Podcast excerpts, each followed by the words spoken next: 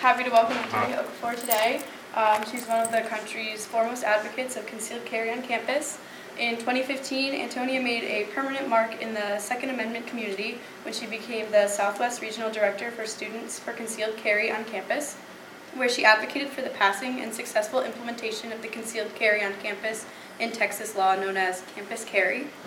Uh, the National Rifle Association took notice of her activism and had her star in one of their Freedom's Safest Place commercials, a national campaign that highlights the diversity of NRA members. Uh, a current graduate of um, graduate student of the University of Texas at Dallas, Antonia shows no signs of slowing down. So, thank you for joining us.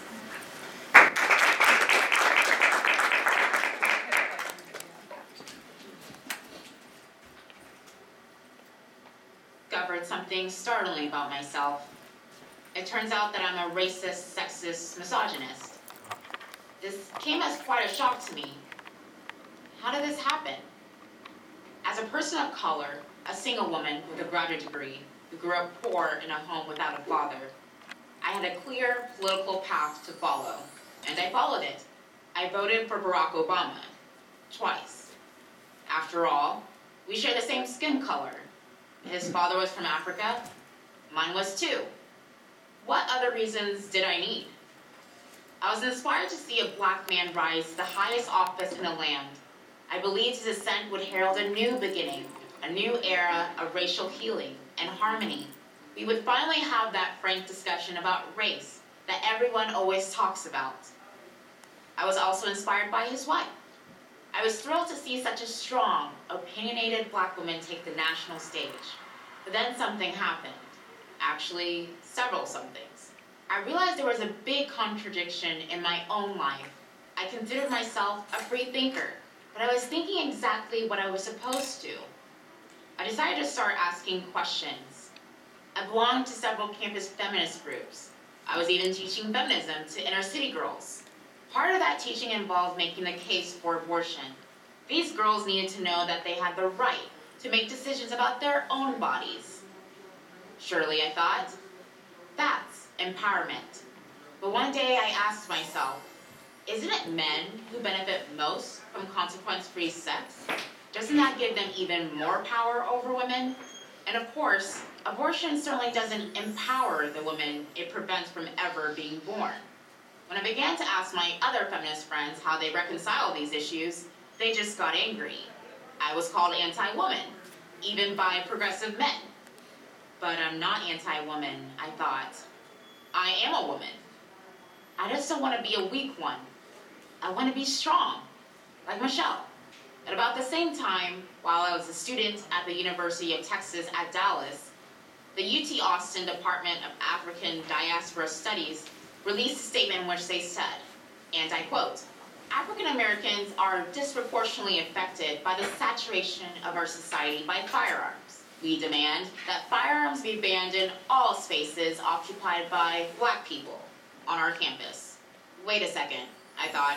Why would you want to ban firearms only in black areas?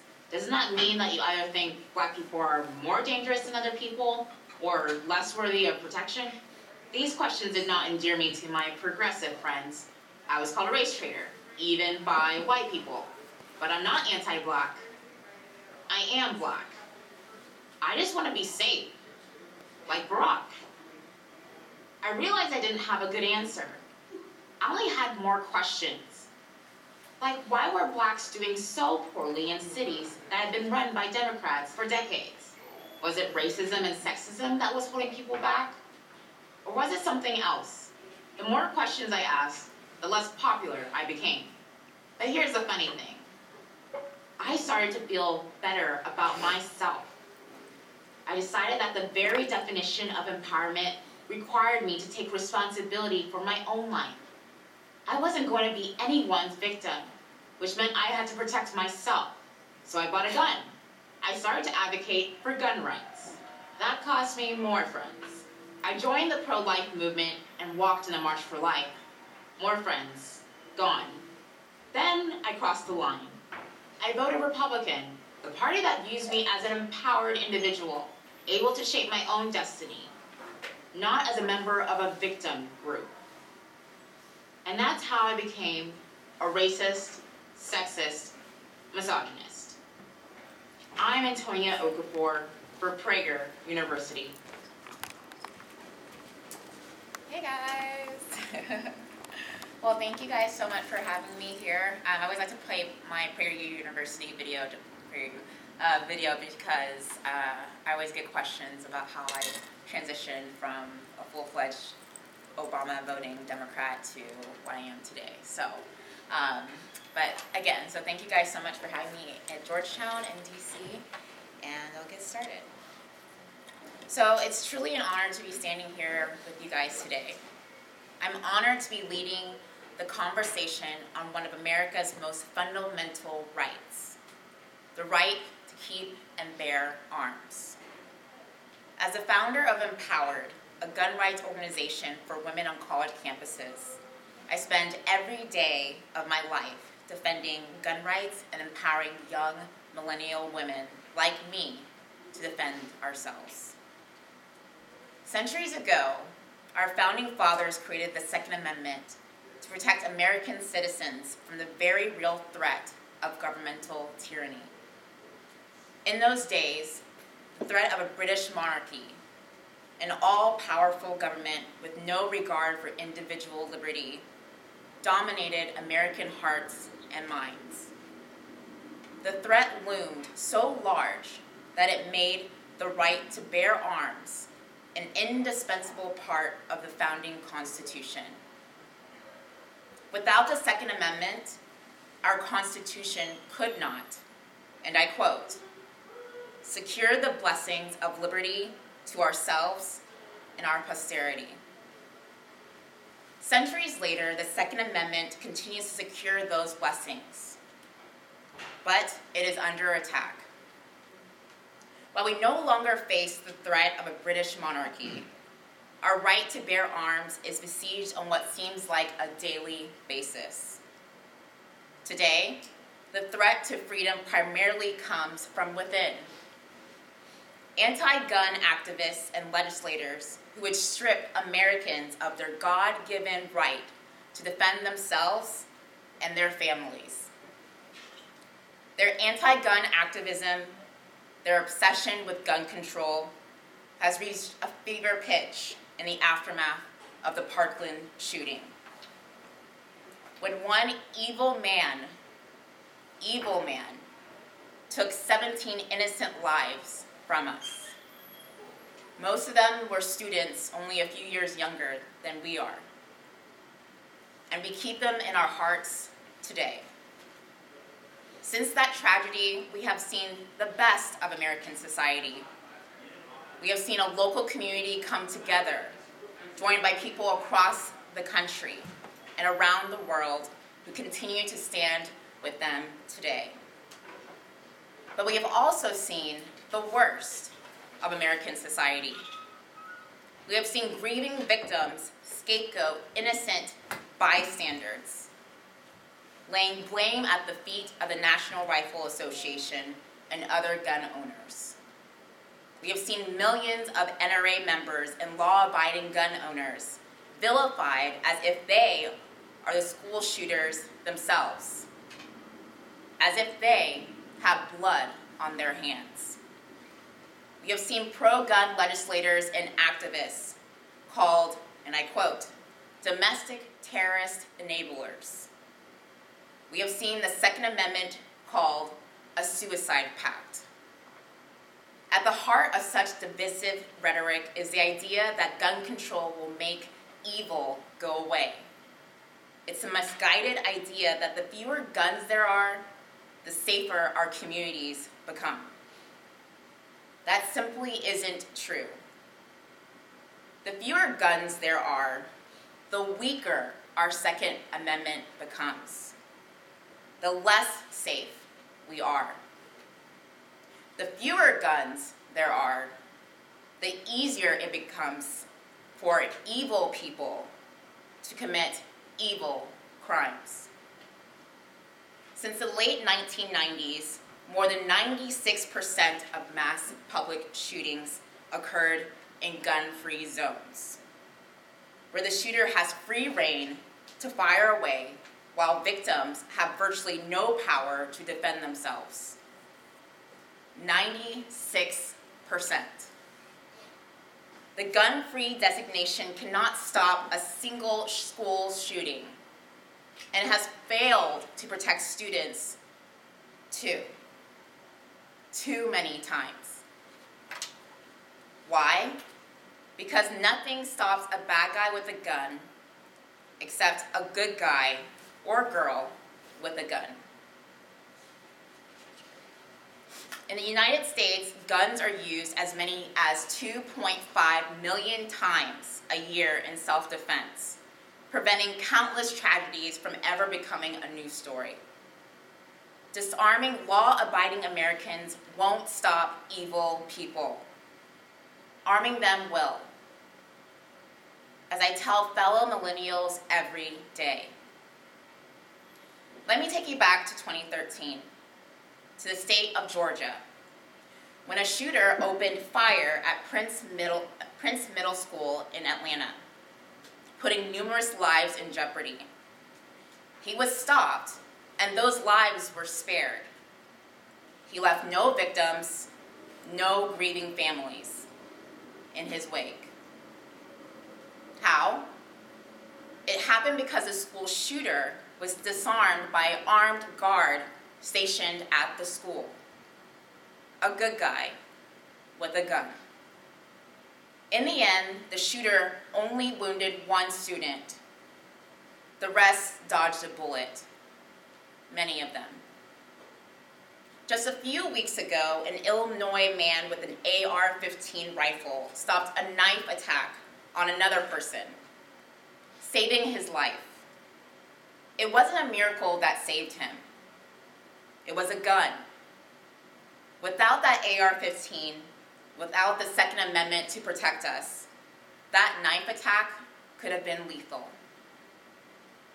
As we recover from the Parkland tragedy, we must learn from these good Samaritans and their inspiring acts of bravery. We must empower gun owners, especially concealed carry owners to defend themselves and their communities. And we must eliminate the gun free zones that continue to make our communities more dangerous.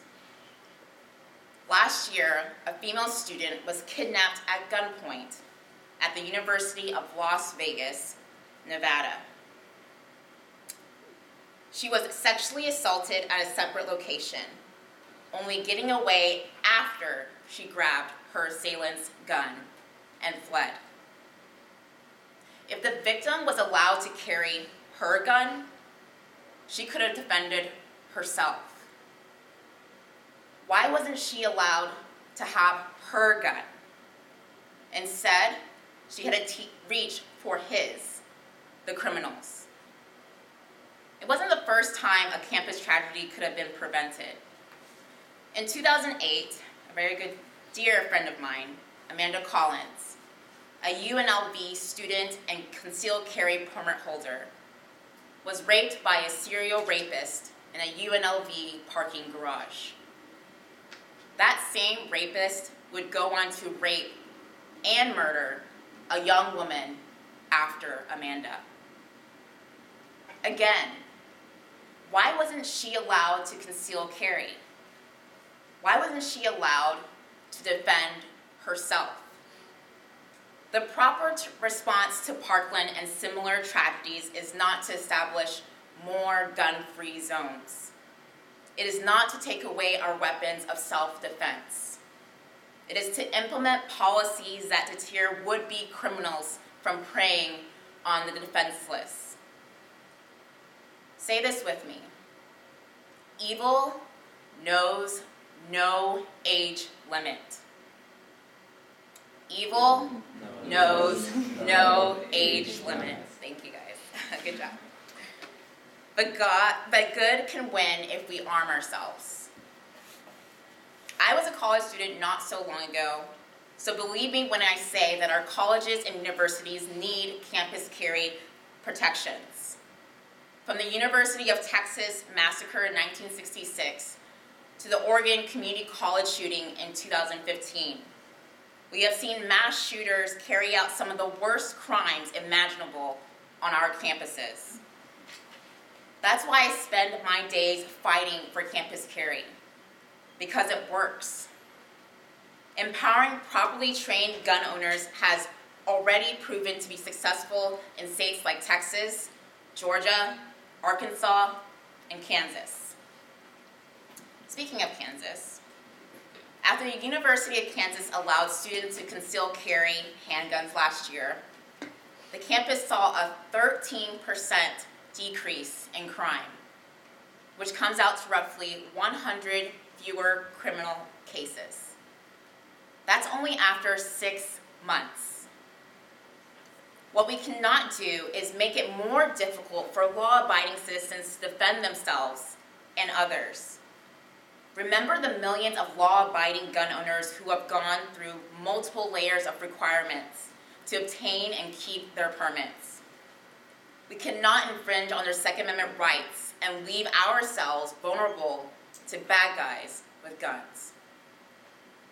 Earlier this month, the Florida legislator, the same legislator that has failed over and over again to pass campus carry, passed a law banning the sale of firearms for those aged 21 years of age or younger. This is not only a mistake, but a direct attack on our right to self defense. We cannot succumb to pressure from gun control advocates whose misguided policies punish law abiding gun owners while doing nothing to stop criminals from breaking the law.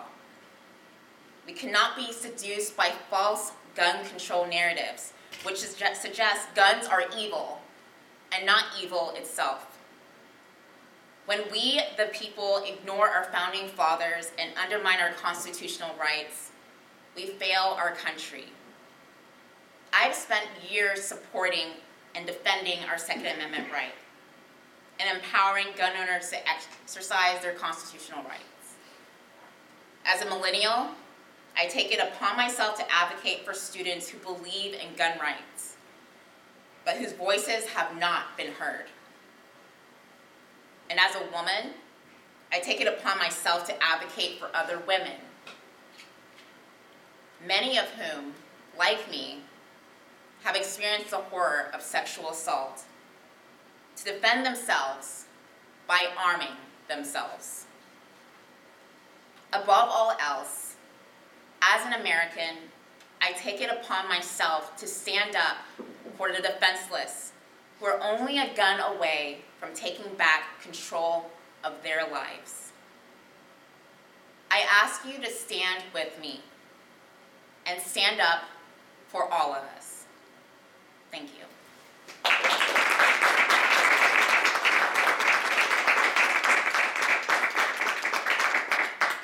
with that, I'll take questions. Yes. So, so first of all, as someone who will be um, attending University of Texas Law School in the fall, Okay. and I have a concealed carry permit back home that's recognized in Texas, thank you very much for your advocacy, because it's going to have a tangible impact on me uh, in the That's fall. great. So thank you very much for that. Uh, my question is, here at Georgetown, we have this nonsense gun-free zone policy, where even our campus police are not armed. Wow. And if anything were to happen, I'm just really curious to, what would happen, you know, the worst-case scenario? So I'm kind of curious to your thoughts on the effectiveness of Georgetown's total gun-free policy, where even our campus police are armed with flashlights and batons, and their primary job as a police force is to dial 911. I think you said it pretty well for all of us, but yeah, absolutely. I mean, we just have to look at these places where those who are supposed to be protecting us don't have the means to protect us. Um, even looking at Florida, I'm not talking about, let's just say, the cowards who didn't come in and protect those students, but the brave teachers within those, within that school, who obviously loved their students, who obviously wanted to protect them, but they had no way of protecting their students except for using their bodies and their desks, and that's a travesty. So the same thing with this, the fact that we think that because this man or woman has a uniform and therefore, you know, the criminal doesn't care or, or cares that that person does and that's going to be enough for us. We're living in we're living in this type of dreamlike world where we think nothing's going to happen to us until something happens to us and that's the danger that we're in is this complacency that we're okay. So absolutely, I think it's wrong. I was at Mount Holyoke, and I remember right after uh, Hampshire College uh, canceled my speech two hours before I was supposed to speak, and it became um, a big news um, story that I was really concerned because they weren't. They said, "Oh, well, for this type of organization or this type of event, we're gonna have pepper spray." Um, on us because this is a special event. I'm like, okay, great, thanks. I have pepper spray. I didn't tell them that, but uh, I'm just as armed as you are. So you really, you're, you're not able to do anything if something happens. So I think that's that's the travesty of that is that here we are, these people that we designate right by the state. If we think the state is the one that designates everything, that these people are not even trustworthy enough to be able to protect my life, even though that's their role and their duty. Thank you. Thanks for bringing that up. Um, in your example of the person, good guy with a gun, stopping a bad guy with a gun, you talked about a trained professional who was hired to protect the school. hmm I wanna know, how does that logic translate to arming all civilians present? That person was paid to defend the school. Right, well, obviously, I was gonna say with Florida, just because somebody's paid to defend the school doesn't mean that they're going to do so. But I think it comes down to if someone's willing to go through the training and the requirements, which there are many of them, to be a concealed carry permit holder, um, that they should have every right, just as anybody else, to be able to protect their lives and, and those that they care about. And if it's in a school setting, what better way than those people, who, so, someone who is going to be willing to use their own body to protect those students. So I think it comes down to if you have passed the necessary background checks, if you've done what you need to do, and you're a diligent, uh, responsible gun owner who is going to get the training necessary in order to defend your life with other people's, why don't you give that person that opportunity to do so?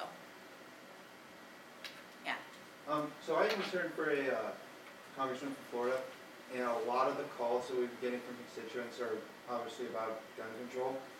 And they're all about, you know, like, oh, I'm pro Second Amendment, but we need more gun control. Or we got stuff, the gun control loophole. Or we gotta ban assault rifles, stuff like that. Yeah. So, obviously, they don't, they're not, they're just very ignorant to the, the topic of guns and the Second Amendment and all the stats that you listed, uh, in your speech. So I think that the best way to kind of change people's minds and attitudes towards the Second Amendment would, is through education. Like, if everyone heard your speech, then I think a lot of people would change their mind and come to realization. Um, but my question is, is how, how do you do that, like, on a mass scale? Because so many people, especially millennials, Yeah. just believe what they hear, and they buy into, you know, someone else's, you know, belief that the Second Amendment is outdated and Yeah. Um, so obviously, like, coming to Georgetown and giving these speeches is a great way to help, but what's like, in your opinion, like, the best way to do that, like, on a mass scale? Yeah, well, I think it comes, I think it's not the, the sexy answer, um, but it's kind of what I've been doing, you know, is going to different college campuses. For me, it's, my, I'm passionate about advocating for students, because I don't believe that you guys are, you guys are looked down upon in, in every sense of the word, sorry guys. Um, but it's true, unless you're, you know, you're going into school and you're the rising star and you're making the money by, you know, becoming the new prospective student, um, they, they don't think that you can actually use or be able to have the same rights that someone else um, should have, right? So um, they don't really care about your about your rights, and somebody needs to advocate for them. So I think part of that is that we have to make sure that those who are able to stand up and speak out for those different groups, whether that you're passionate about students, you're passionate about K through 12, or you're passionate about women, um, that those people stand up and they go to different places to talk to the people about it. I think it's it's not really sexy, but it's having that face to face. You know, I've had people say, "Well, why are you doing this tour? Why you could just literally have a 10 minute speech on YouTube and and just you know do a video on it." And I think that's part of the problem is that we still think that the face to face aspect of it doesn't change minds. This is a controversial issue, and it's always going to be. Um, and so. You, for you to actually be able to change someone's mind, or even someone who's on the fence, because you're saying people who are calling in saying I'm pro Second Amendment, but um, that's actually a lot of people that I have dealt with, especially with the campus carry issue, where people who would say, you know, I'm definitely for the Second Amendment, but I don't think my 18-year-old or I don't think my 21-year-old is is mature enough to be able to protect themselves on campus, and that's not true. Statistics don't show that. So I think, is that face to face and going and talking to people. It's gonna be slow, but we can't have this mass, you know, yes, we're gonna talk about it, we're gonna energize people, we're gonna go march on DC, you know, um, and think that that's gonna be enough to change people's minds. It- It's, it might energize people for a little bit, but does it really change people's minds and get people off the fence? No. Until you have that face to face conversation, you're not gonna do that. Yeah. Yeah. Um, so an argument that definitely a lot of people on the left like to make is that um, a lot of this self-defense can still be done uh, with handguns. Um, I'm curious what your opinion is on measures to, you know, ban assault rifles, reduce clip sizes, uh, reduce firing rate, um, the bump stock ban, um, measures like that. I'm just curious what your opinion is. Yeah, well, okay, so first, uh, I've heard, I mean, I'm not trying to take anybody out, but a lot of people think, so AR-15 does not mean assault rifle. I'm just telling you that, it's Armalite. Um, it's just the guy who invented the AR-15. Um, for it to be an assault weapon, you have to have ability to change it from a semi-automatic to a fully automatic, which AR-15 is a civilian rifle, so you're not able to do that. It's semi-automatic, which means one trigger, one round per trigger pull. So just, just those, I'm saving the questions now, because it's okay if you don't want to speak out.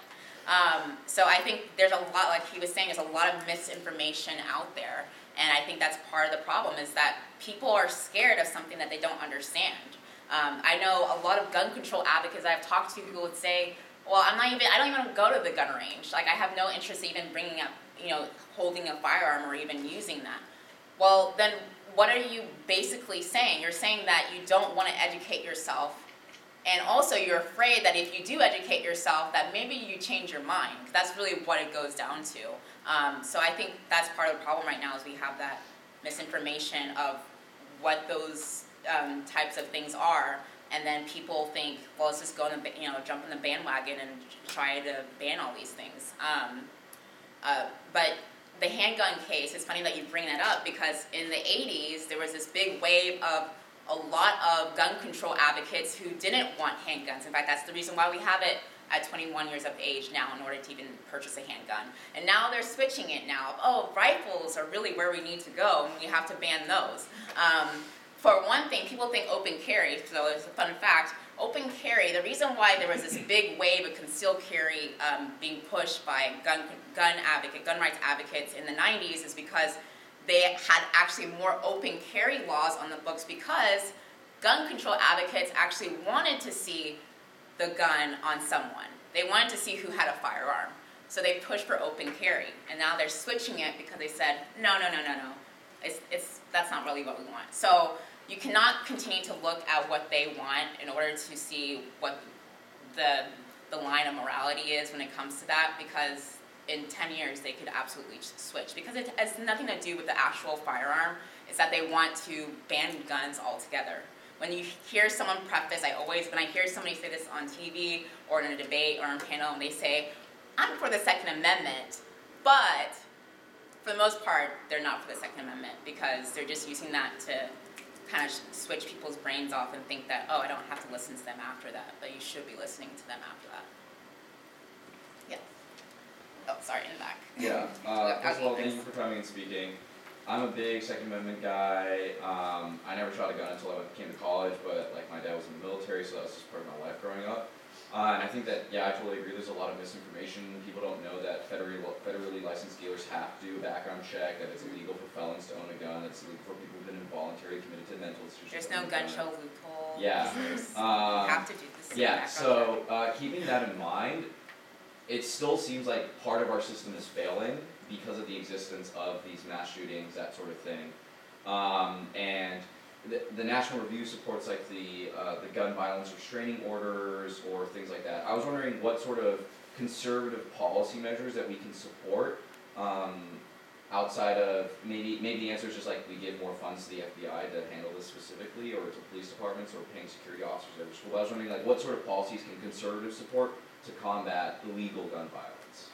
Right. Well, I think, and this is gonna be my libertarian coming out in me, um, but the fact that we are thinking that the answer is the FBI, who they failed us miserably on this Florida shooting um, debacle. Um, there's a lot of transparency and accountability issues that they need to fix, and the fact that we deflected and, I mean, I know you're gonna say, well, because you're part of the NRA, that's why you're saying that. The reason that everyone's talking about it this being the NRA's fault is, I believe, for a very good reason, and we should also be holding those systems accountable. If we're gonna be limited government, then we have to keep those people accountable as well. Um, so I don't really think giving more money to the FBI is gonna be really even the conservative solution fiscally, um, or just common sense, um, for this, for this scenario. I think it comes down to, I believe that the problem is that we're focusing on thinking that what the measures are gonna be focused on criminals who are gonna not, who are not gonna follow the law regardless of the law. And instead, we really should be empowering those individuals who have statistically shown that they're able to not only handle a firearm, but they're actually safer than the general public. So in 2005, uh, the Department of Public Safety in Texas conducted a study um, for the concealed carry permit holders versus the general public. And they found that concealed carry permit holders are four and a half times less likely to commit manslaughter than the general public, and they're five times less likely to, than the general public to commit murder.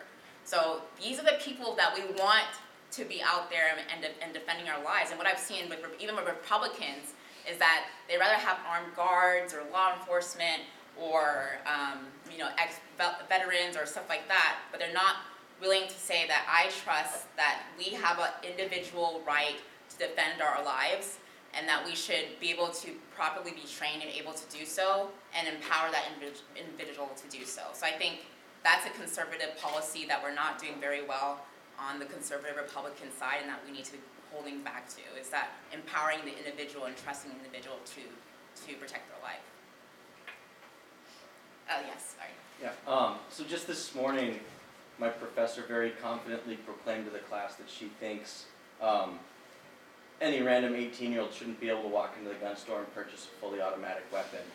Um, and, you know, I thought to myself, well, There's yeah, so I agree, many good thing that's already been on laws for over twenty years. Um, and so on that note of, you know, people just So not that's knowing- Georgetown, right? Yeah, here Oh, at but- Georgetown this okay. morning, yeah. Right. Um, What's the class? uh, yeah, childhood technology, There you go. psychology. I figured it was something. She's an expert in everything though, that's why she went to Yeah. school. Yeah, it was. I mean, she's a great she's a great professor for her subject. Um, just not this. And so, on that note of so many people, especially you know in a city environment and a college environment, not knowing squat about guns. Um, what are your suggestions for certain talking points or certain ways of bringing up the conversation that get at least some people who are closer to the, the fence to maybe listen without shooting you down or getting scared um, because they don't know anything about guns and they would never dare touch one.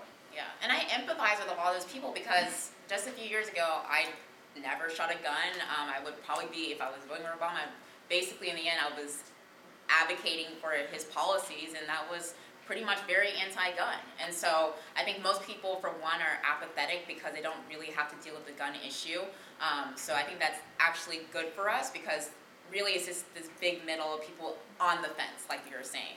Um, they just need someone to give them the facts to kind of sway them to their side. I think it's whoever gets to them first is where we're really gonna make that movement. And I think the same thing with conservative, like being conservative on a college campus. Um, really, people think everyone's liberal when they come over here, or progressive when they come over here. Really, most people are apathetic. They don't really know what they believe until someone talks to them and educates them on what they actually might believe, and they might be like a me and realize that oh, I'm actually more libertarian conservative than I thought.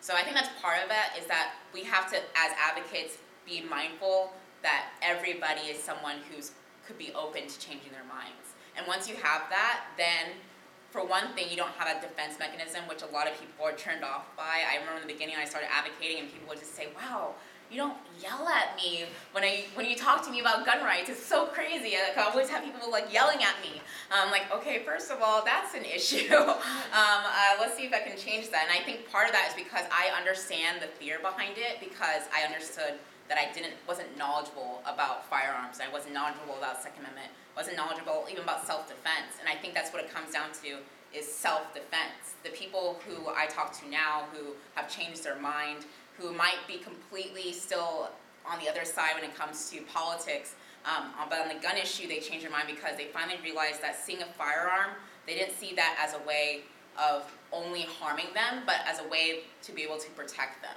And when you change that narrative and you change that viewpoint, I think that's powerful for anybody regardless of what political spectrum they're on.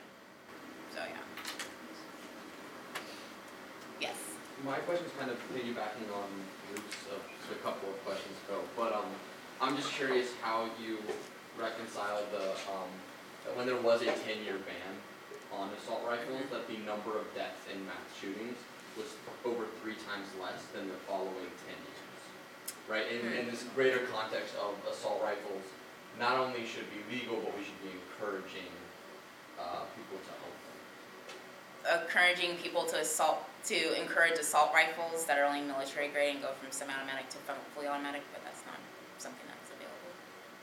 Or maybe uh, what not the exact uh, was, but I mean, right, uh, maybe it's AR-15 that you said. But I mean, right, there's there's, I'm mean, right, these more powerful guns that are being proposed to be banned that were banned before, right? That there's data out there that suggests not necessarily that the number of violent acts will go down, but the number of deaths will go down.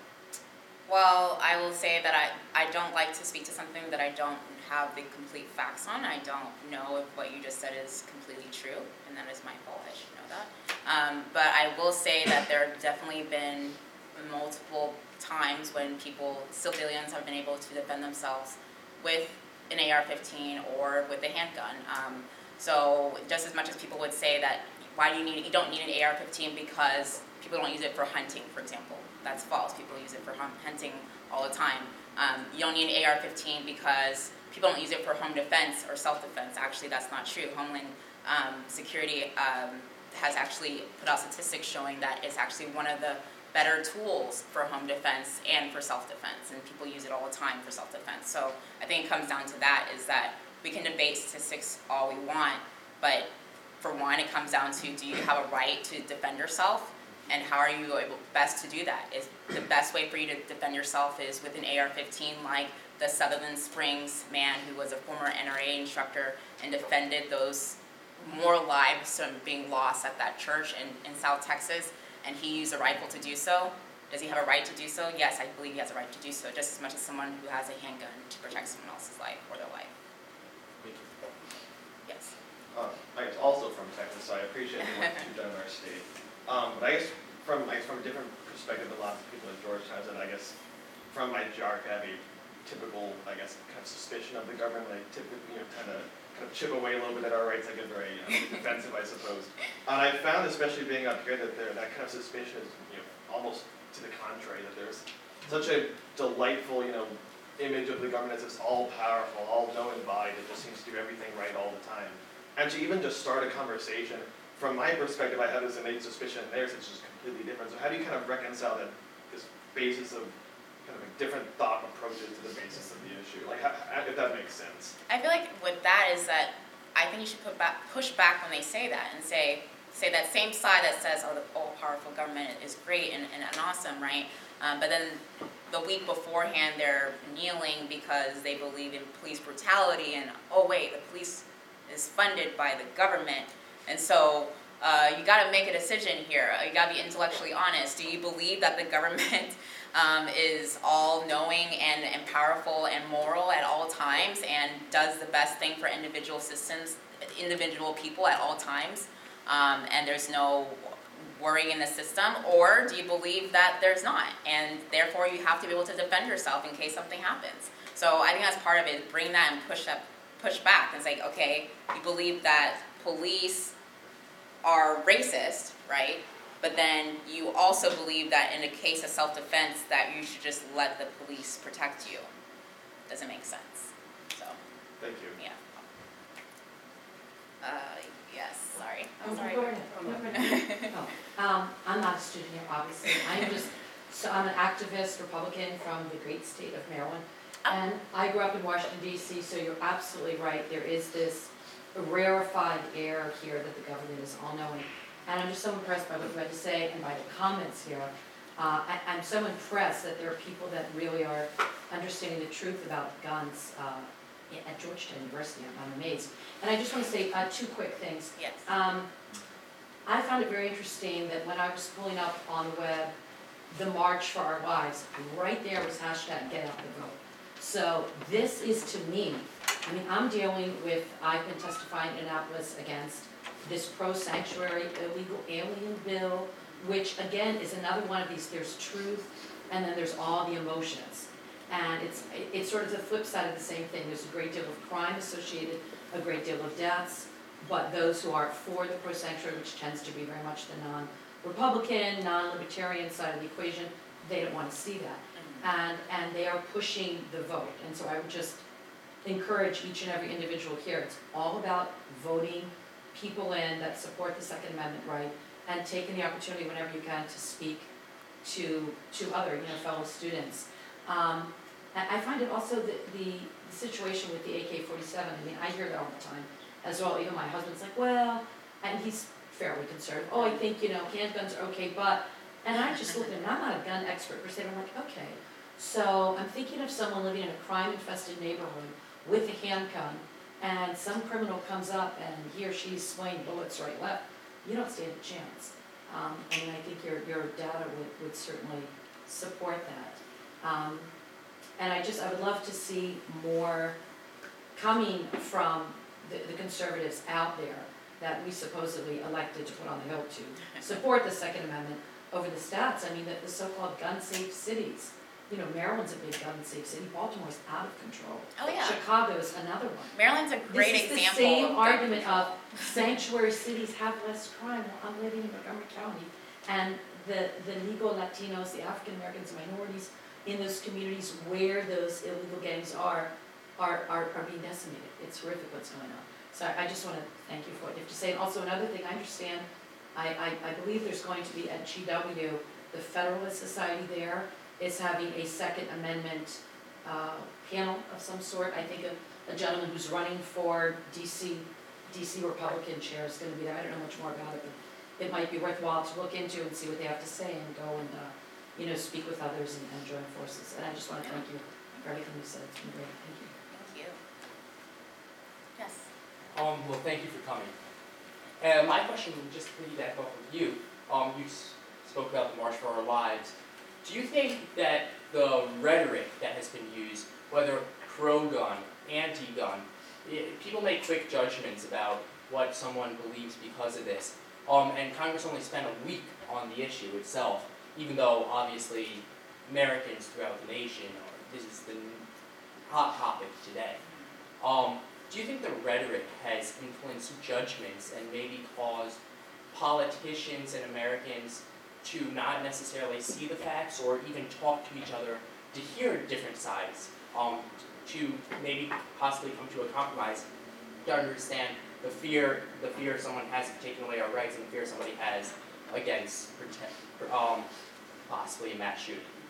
Yeah, um, and when you say rhetoric, do you mean most, well, I'm guessing everywhere, media, Media, and especially the terms we use, gun control instead of gun reform, or pro-gun, anti-gun. Mhm. Um, we almost push ourselves to the extremes rather than, uh, I guess, a middle ground. so. Exactly, and I think, again, it comes down to, is, is, I I re- perhaps remember this myself too, is that what we see on TV, what we see in the, even the rhetoric, and or hear in the, the rhetoric, is the five percent on both the extremes, right? On both of the sides that are very loud, even they're really small, they're very loud, they're also very powerful, and they have a lot of money, and so that's what we're seeing, we think that that's represents, that, that, that's representative of, of all people, but really there's a whole bunch um, in the middle, the ninety percent that's still waiting for someone to, not saying that they can't make decisions for themselves, but for most people, they're, they're living their lives. They're, they're doing what they need to do un- unless something like that happens to them. And for the most part, that's when it's too late. So I think that's part of it is that to remember that there are still the ninety percent of people who maybe they're not watching the news or maybe they're, not really keeping abreast on the issues um, and they want someone to tell them um, and they're not going to listen to people yelling um, and when it comes to that they're just going to shut down so i think there are advantage there are opportunities for us to talk to those people and be able to change um, their minds but I come, it comes down to those people on the 5% on each side who tend to be the politicians the legislators uh, the activists um, who do get to make the decisions so um, i think it's really it's a lot of the entertainment side of it when it comes down to it unfortunately sometimes they're on our side when it comes down to yes, we're pro-gun or not, or no, we're not pro-gun. For example, I was really upset to hear that the House Freedom Caucus, um, when uh, Dr. John Lott went to go speak to them, um, was very anti, no, we're not going to arm any teachers. I mean, the House Freedom Caucus. I mean, th- those are people that you're thinking, okay, they're definitely going to be on our side. So I think there's still a lot of people within even the I don't want to say the elite, but the people who are supposed to be making decisions or making laws for us, who rep- who we vote into office to represent us, um, even they are not educated on the issue, and I think there's a lot of responsibility for us, for we the people, to be able to educate those legislators and make sure that they're doing the right things. Thank you. Yeah. Yes. Okay. Is it? Sorry. No, they can, they can ask a question. Okay. Go ahead. Um, thank you for coming. Um, I'm from New York. Oh. Um, and now I'm here, not two of the most gun-friendly areas, but, um, it's, I see that it has worked in Texas. Um, you were successful there. Um, how do you go about expanding it to other, other schools in other states, um, on a governmental level outside of just having, um, informed voters? Um, and is there a constitutional problem that you found? It seems to me to restrict somebody in a public air, in a public school, uh, to not be able to carry a gun five feet inside or out, or hundred and fifty or whatever the rule is, inside or outside of school, could have some, uh, constitutional problems. When it comes to campuses or Yeah, when through it 12? comes to campuses, public, especially public school campuses, is there no constitutional problem about restricting someone from carrying a gun on public property? Well, so uh, what, for the most part, when it comes to on the books with campus carry legislation, um, is that there's there's Arkansas, Kansas, Texas, Georgia, those states where now we're able to carry within the buildings. Um, before Texas um, became a campus carry state, you were able to carry because they had concealed carry. You just had to carry outside the buildings where public land was, right? Um, but you couldn't go inside the building as a law-abiding citizen with a firearm. So that's what a lot of states are dealing with now is that, I mean, if you can't go inside your classroom, then that's where you spend most of your time. You're not really able to actually protect yourself. Um, so tho- a lot of those states are really comes down to that. And yeah, I think that's the problem, the issue. That part of the issue is that if you're able to, to defend yourself off campus or off the grounds, or even on grounds, but outside of that building, why can't you get inside and be able to actually defend yourself when you're actually partaking in, you know, being able to, you know, be educated at the same time. So that's the problem that most states are having is that they already technically have campus carry, but they don't because it's not actually practical for most people to actually implement it in their di- everyday life. Did I answer your question? Yeah. Okay. I have a question. Oh, yes. Okay, so, um, for schools, like, I went to Virginia Tech and campus carry is like, nobody wants it because the student is the one that turned on the other student.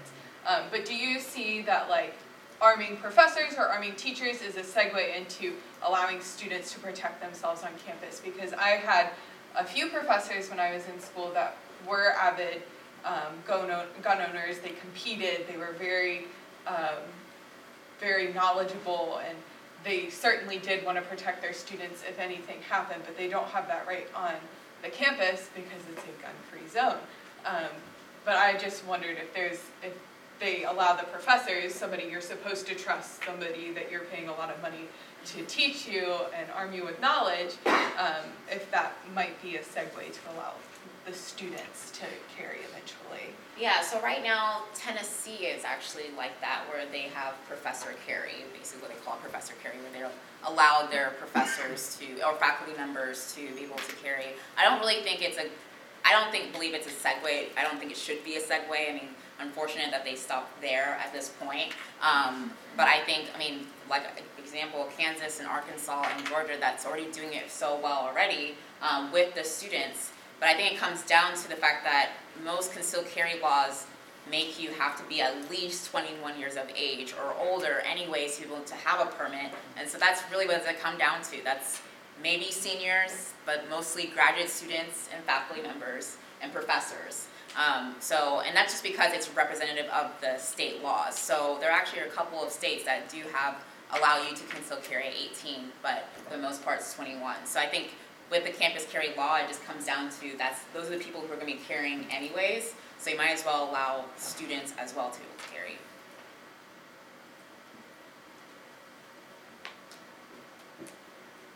Oh, you have no question? Yes. Um, And that's totally okay. Sorry, I didn't mean to put you on the spot. Like, oh no. Um, so that bill, the concealed carry bill that would allow, um, say you had a carry permit one state to be recognized in all fifty states? Reciprocity, yeah. Re- yeah, reciprocity. Um, so that was left out of the budget deal, Mhm. uh, if I'm not mistaken. So do you think that's gonna come back around possibly, or is that just probably like gone by the wayside, just considering everything that's happening? Yeah, it passed the House, but um, yeah, there was even within the NRA, they're just like it's gonna be dead on arrival for the Senate, um, just because it's the makeup of the Senate. So and how we have to be able to pass it in a certain way. So um, yeah, basically it's gonna have to be something where we do it again and start over. But at, at least we got the House to pass that pass that aspect of it, and I, for the most part, it was the educational side of it of talking to people and having that conversation of yes, this is a good thing and this is something that can actually happen and having that debate first now publicly so when we are able to to bring that back up that more people will be on board. So, yeah, I don't think it's o- over. We're definitely NRA and gun owners in general are going to keep pushing for that. Yeah. Oh, so of course I always have goodies. I'm not really sure. Do you guys know if you guys are not allowed to have pepper spray in Georgetown? I think we're only allowed whistles. Only allowed whistles? Okay. that up, I have no. All right, well, that's another thing is that people, I always, like, I, I always uh, educate people in the fact that uh, most people think that it's always gun-free zones and that the school, oh, of course they would allow you to have other forms of being able to protect yourself. No. Um, for the most part, most of the schools I've been to, um, I have this really cool, um, it's called the yellow case um, jacket, or yellow jacket, yellow case.